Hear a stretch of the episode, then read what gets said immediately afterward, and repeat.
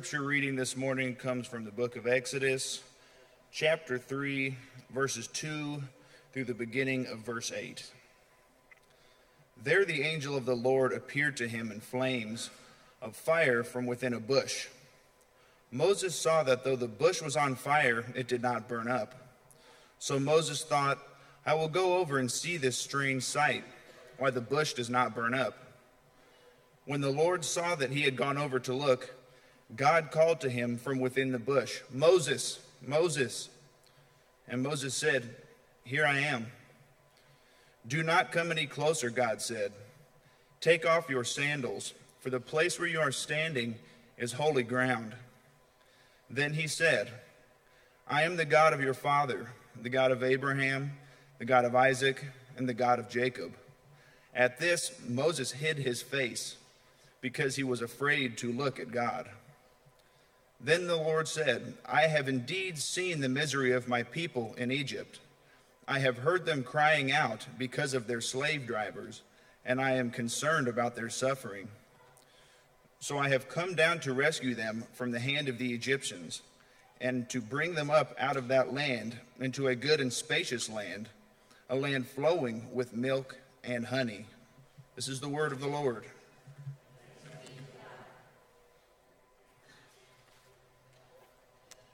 So even as we uh, as we celebrate God's presence among us today and always, um, I'm gonna I'm gonna ask you to be a little bit uh, to be a little bit relaxed this morning. I'm going to ask you to do some things that might stretch you a little bit um, because, uh, because we've, been, uh, we've been experiencing VBS with the kids all week. And, and I'm, reminded, um, I'm reminded in the Gospels of when, uh, when the disciples rebuke people for bringing the little children to Jesus. Right, remember that? They, they rebuke him, and Jesus takes the little child in his midst. And one of the Gospels says he embraces that child. Right, he holds on to the child, and he says to them, "You know, whoever not, will not receive the kingdom of heaven like a little child will never enter it. And he says to them, Don't, uh, don't forsake the little children, let them come to me. All right, and there's that reminder for each of us that we are children of God. And that no matter what age we are, no matter what season of life we are in, we are, we are God's children. And because we are, uh, He invites us to celebrate His presence, invites us to celebrate what He does. And so I know also that it's a fine line between childlike and childish. And VBS probably toes that line and maybe jumps in the childish side sometimes. Um, but it is a good time for us to remember, especially those of us who were raised in the church, had the privilege of going to VBS or Bible camp, uh, to remember what that experience was like. The time when you kind of were sort of wild with abandon and you would sing the songs and throw your hands in the air and celebrate and just know what God was real and know what God was doing. And to be reminded of that as an adult and to be reminded that that same God is with us is with us always. And so, um, so today I, w- I want to ask you kind of step back into that a little bit. Uh, our theme um, uh, each day had a theme, but our overall theme, um, well, I'm going to ask you to do it. So, our overall theme, I would say the beginning of the sentence, and then everybody would respond, God is good. All right, so you ready for this? So, life is wild. That's not bad. You're mostly led by a bunch of people who are at VBS. Now, the rest of you have to participate in it also. And you saw the, the so it's got to be fist up. God is good, all right? So, life is wild. God is good. All right, good. Not too many of you saying, I will not do that. But so just bear with me a little bit today, because we're going to do that as we go through the themes each day. But I want to get there. I want to get there by first acknowledging something. It's, it's easy for kids to do that. And the kids who are here would shout that out with abandon God is good. But I also know that adults take a little bit more convincing. Because I know that you've been through seasons of life, you've had moments of life where you find yourself questioning whether God was good. You had times in your life when you even prayed out to God, What are you doing, God? What's going on? You had moments when seeds of doubt were sown inside of you, times when, when you were pushed, when you weren't so willing to yell that out, when you weren't sure. Because you've been through those seasons and stations of life, it's important for us to go back and to refresh our faith in the words of the scriptures and to seek identity in the people who are there. And that's why we're going to turn to Moses today. And Moses is a great example for us of someone who's been through all sorts of seasons and stations of life, who's been through times in his own life. And I, I want to encourage you uh, to think of these different seasons of Moses' life and to ask that question what did Moses think about God? Did, did Moses think that God was good? Right, we just heard from, from Exodus chapter 3, but that's actually fairly late in Moses' life. And we already have read in the book of Exodus what's happened with Moses. Moses was, was born during a time of oppression of his people. He was born an Israelite, a Hebrew. And they were at the time enslaved by the Egyptians. Right? And the enslavement was particularly brutal. And in particular, the time when Moses was born, the Israelites had grown too numerous. The Hebrews had grown too numerous, and the Egyptians began to fear them. And as a result, the Pharaoh issued a decree that all the babies that were born were to be killed. But Moses was rescued by his hero mother and sister, who took Moses as an infant placed him in a basket and floated him down, uh, floated him down the waterway. And if you remember the story, you remember that Moses was floated down and he landed in a particular household. Whose household? the Pharaoh's. He was claimed by Pharaoh's daughter, which means recognize that, that Moses was raised in the household of Pharaoh. He lacked for nothing on earth. Anything that he could ever possibly want, he would have received. You see, the Pharaoh was considered God on earth, and that was his grandfather. And we don't know how, we don't know exactly when, but at some point Moses realized that he wasn't an Egyptian. He began to realize that he was by birth an Israelite, a Hebrew. He was by birth the one who was enslaved and not the master. And as he saw this, and again, we don't know how it happened. We don't know if it happened the Charlton Heston way in the movie or the Steven Spielberg way from the Prince of Egypt, the movie. We don't know exactly how it happened, but at some point, when he realized that, he went out for a walk among his people, among the Hebrew people, and he saw an Egyptian master beating an Israelite slave. And when he saw this, it struck something inside of him, and so he decided to do something about it, and he took the Egyptian master down and he killed him. And then he hid his body in the sand. And the scriptures say that before he did this, he looked both ways to make sure that no one was around. And he thought that he had gotten away with this. You understand what this means? It means that Moses was a murderer. Well, the next day or a little while later, he's out walking again among his people, among the Israelites, among the Hebrews, and he sees two Hebrews fighting each other. And he goes up to them and he says, Why are you fighting with your brother? Why are you doing this? Right? And, and they right away comment back to him. Their comment is, Are you going to kill us the way you killed the Egyptian? And Moses realizes that his deeds have found him out and that he is now no longer accepted in the people of his birth. He's no longer accepted among the Hebrews, the Israelites, and he's also not accepted among the Egyptians because word about this has spread. And in fact, the Pharaoh has placed a price tag on his head, seeking to kill him. And so Moses is forced to flee. Tradition tells us that Moses is about 40 years old when this happens. For the first 40 years of his life, he had absolutely everything he could ever want from an earthly perspective. And now he's sent out to exile in a place called Midian in the wilderness, without a people, without all of the goods that had been his. He's left to go out and wander all by himself. Let's ask yourself that question. Up until this point, he's been raised in an Egyptian house with all of the Egyptian gods. He's been taught to worship his grandfather as the living God on earth. What does Moses think about God? Does Moses think that God is good? Well, out there in the wilderness, Moses encounters a new group of people, and he finds actually a, a new family. He marries a woman named, it's a gold star question for the day, Zipporah. Yeah, Zephra, Zipporah. Right? That's gold star questions. Good news, bad news. Good news is you got the answer right. Bad news is it's VBS week, so you win a bag of Cheez Its. Right? right? And he marries her. They have children. He begins to establish a new life. He lives in the household of his father in law right? He was alternately called Reuel and Jethro. He's the high priest of Midian. And we don't know if he's the high priest of the real, the living, true God or of some other God. But Moses' life suddenly finds some stability. He's got a job, he tends the flocks of his father in law, he has a home, he has a family. Until one day, tradition tells us, when Moses is about 80 years old, when God encounters him through the burning bush. And if you know the burning bush story, it's pretty familiar to you. You can gloss over some of the details, but the, the detail that's the most important is, is what happens when he encounters the bush. Remember, what draws his attention is that the bush is on fire, but it's not consumed, right? So it's burning, but not burned up. And so he said, I'll go see this strange sight. And when he goes up to see the strange sight, this is the detail that you probably overlooked. God speaks to him from the midst of the bush. You remember what God says? Moses. Moses. We look at it and go, of course he called him by name. Big deal. How else would he get his attention? But remember that we have no indication that Moses knows the living God. We have no indication that he's ever heard from him before. And yet we know from this account, we know this really important detail that God knows Moses. And he knows him by name. And then he says, Take off your shoes, for the ground on which you are standing is holy. And Moses does it.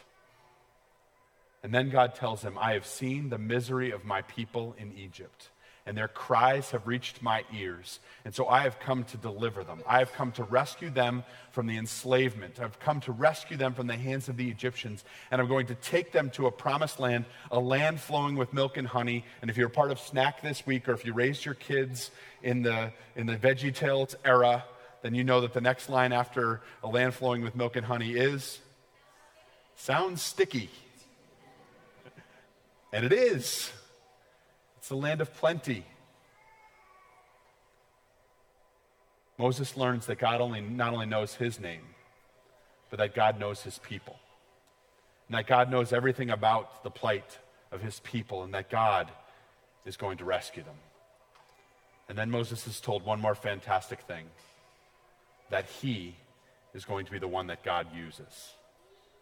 And somewhere in this encounter, the Lord works faith in Moses so that Moses, who, who didn't previously know this God, Moses, who, who previously was a wanderer, Moses, who previously was a murderer, that this Moses, now as faith worked in him, that he can not only trust this God, but that he can trust that this God is good. Because this God knows him and knows his people. And I love, by the way, when God introduces himself to Moses and says, I'm the God of your father the God of Abraham, Isaac, and Jacob. When he says, I'm the God of your father, remember that we have no indication that Moses ever knew his birthly father. But God did. And God was telling Moses, Not only do I know you now, but I have always known you. And because of God's work, Moses was able to trust that God was good. And so now I want to take the jump from Exodus chapter 3 and Moses to VBS in Fishers in 2019. It's only like a 4,000 year jump. It's not that big of a deal. You see, we use this story all week with the kids. When we went through these different seasons of life, those things that we all, we all go through. And as we went through them, you know, we who are adults are reminded these aren't just kids' play. These aren't just moments for them, but these are moments that we all endure. I want to go through these with you briefly. And I want to start with the very first day. Remember how we're going to do this? The very first day was when life is unfair. All right, awesome. 75% of you are still awake and paying attention. Fantastic. Yeah, when life is unfair.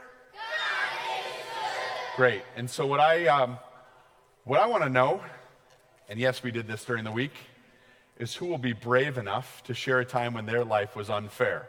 Now, I'm not looking for you to share your deepest, darkest moment. But perhaps there was a time in your life when you were prepared, you were prepared to sing a solo, but the director gave it to somebody else in your choir. The time when you were prepared to take the game winning shot, but the coach gave it to somebody else on your team. Or even just the time when there was one chocolate chip cookie left and your mom gave it to your sister instead of to you. So who will share a moment that's unfair? Mike, I'm afraid of what you're going to say. This, this is the blue microphone. What's your name? That Emma. Can, What's your name? Micah. Can you guys say hi to my son, Micah? That Emma can drive and I can't. that, that Emma can drive and you can't. Can everybody say praise Jesus? All right, no, that, okay, I can understand why that seems unfair, right? Emma gets to do it and you don't. Who's got one for me? Who's got another life is unfair? You gonna give me one, Emmeline? All right. All right. What's your name, Emmeline? Emmeline. Can you say hi to my friend Emmeline? How about a time when life was unfair? That Lisa got to go to the hotel. Got to go to a hotel, but she got to sleep with me and Moira didn't. Yep. Got to go to a hotel, but you didn't. See? See? These are things. These, this is, the struggle's real, right? And you guys remember, I'll get you to the next one, okay? And these are things that you guys can identify with. And my kids um, have heard me say the phrase that I borrowed from another pastor so many times, which is this fairness ended in the garden. It's my loving parental advice to my kids. But it's true that fairness ended in the garden, right? Is this a reminder that things are broken because of sin in the world. That the effect of sin in the world, the effect of the curse on the world is that sometimes bad people get ahead. And sometimes good things don't happen to good people. Sometimes bad things do. And it's a reality of our world. But what do we know from the scriptures? It's that God has intervened in our human history to do something about it, that He has come because the world is unfair in the person and work of Jesus Christ. That He has come.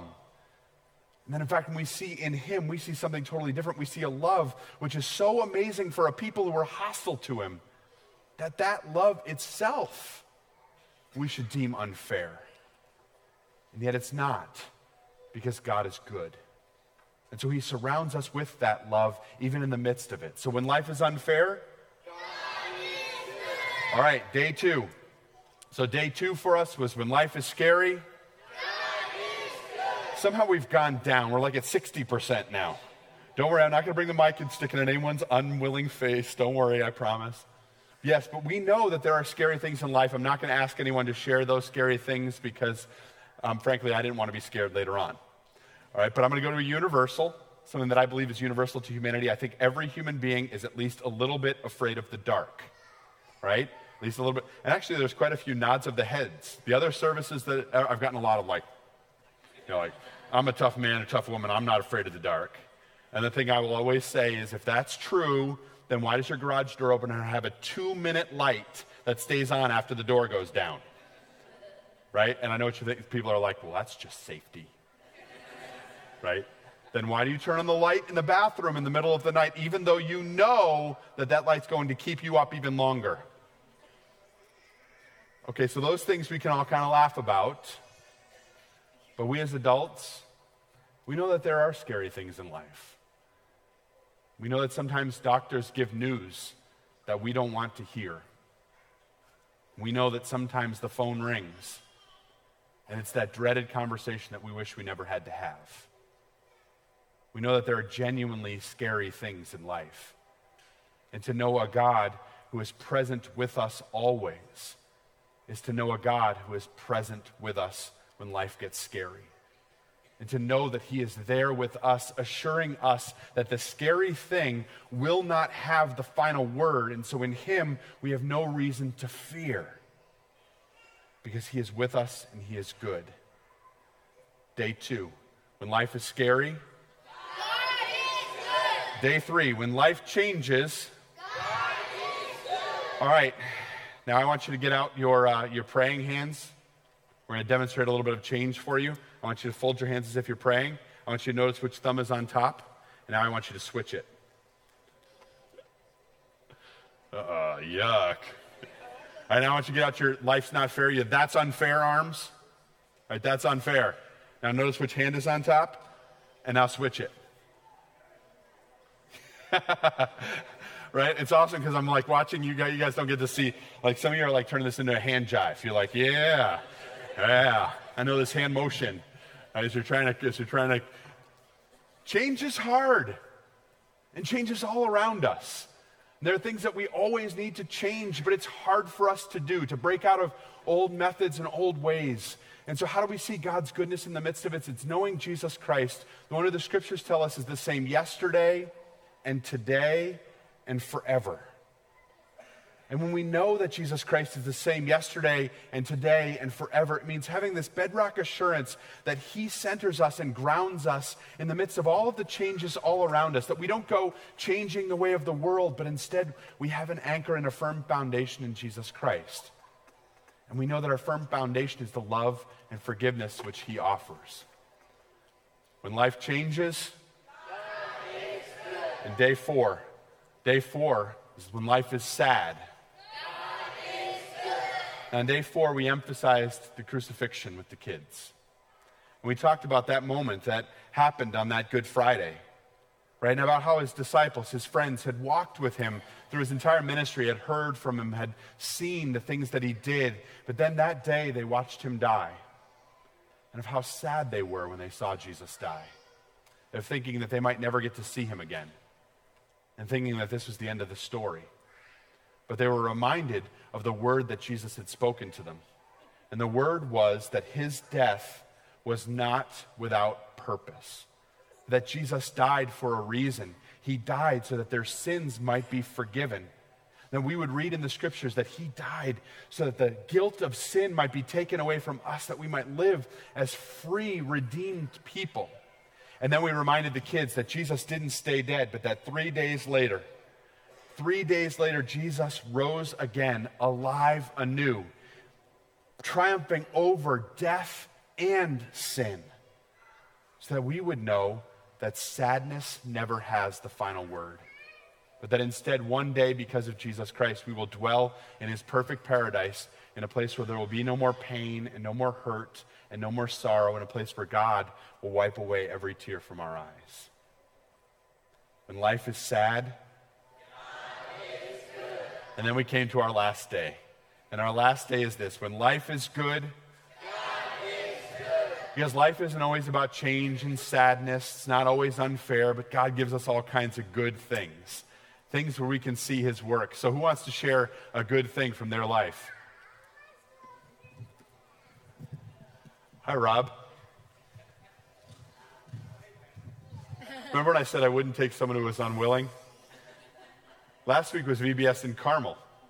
And VBS on Sunday in Carmel. Will you say it again, sir? All right, what's your name? My name is Rob Brown. Will you say hi to Rob? So, what's your good thing, Rob? My wife is pregnant with twins. That's pretty awesome. I was a seed. I planted that one. All right, who has another good thing? It doesn't have to be that major either. All right, come over here. I always wanted to be Phil Donahue when I grew up. What's your name? Kinley. Can you say hi to my friend Kinley? Hi, Kinley. It was when I won a, my softball game. You won your softball game? Awesome. Woo! Championship softball game. Five, four games, and you won the championship? That's awesome. Nice job. All right, who's got another good one? All right, Tobin, what's your name? My name is Tobin. Can you say hi to my friend Tobin? Uh, my dog turned one June 11th. Your dog turned one June 11th. Awesome. That's a good one. All right. Coming over. All right. What's your name? I'm Vicky Fleer. And can you say hi to my friend Vicky?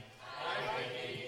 We just adopted our third puppy. Just adopted your third puppy. Awesome. And you're smiling, and he might not be smiling. So, no. Big. See all sorts of good things. And hopefully we could go on and on. I'm a little disappointed in this service that nobody said ice cream, but nevertheless, we'll get along. It's to know God's goodness when life is good, and to know that He is with us in the midst of those things as well. To know that God is good when He gives us all of these things, but that His goodness isn't just shown in these things, but His goodness is shown in the gift that He never takes away the gift of his son, Jesus Christ, and his love and forgiveness for us. And so then that brings us, brings us to a final point to ponder. And now I, I could ask you guys, I could ask you to ponder a question in your mind, which is, how are you with God? And to think about the Exodus story, and to think about the seasons of your life and the things that have gone on with you, and to answer that question, how are you with God? But instead, the scriptures the scriptures want us to ponder a different question. And it's this How is God with you? How is God with you? Because the scriptures teach us about a God who knows you and knows your name. The scriptures teach us about a God who has known you since infancy and has known you in every season of life. They teach you about a God who is with you always and is the same yesterday and today and forever, and a God who comes in the midst of your sorrow and change and unfairness to bring you the love of Jesus Christ, the love that endures forever. How are you with God? No, how is God with you? And here's what the Apostle Paul says about that. For I am convinced that neither death nor life, neither angels nor demons, neither the present nor the future, nor any powers, neither height nor depth, nor anything else in all of creation will be able to separate us from the love of God that is in Jesus Christ our Lord. Life is wild. One more time. Life is wild. For the glory of Jesus, amen.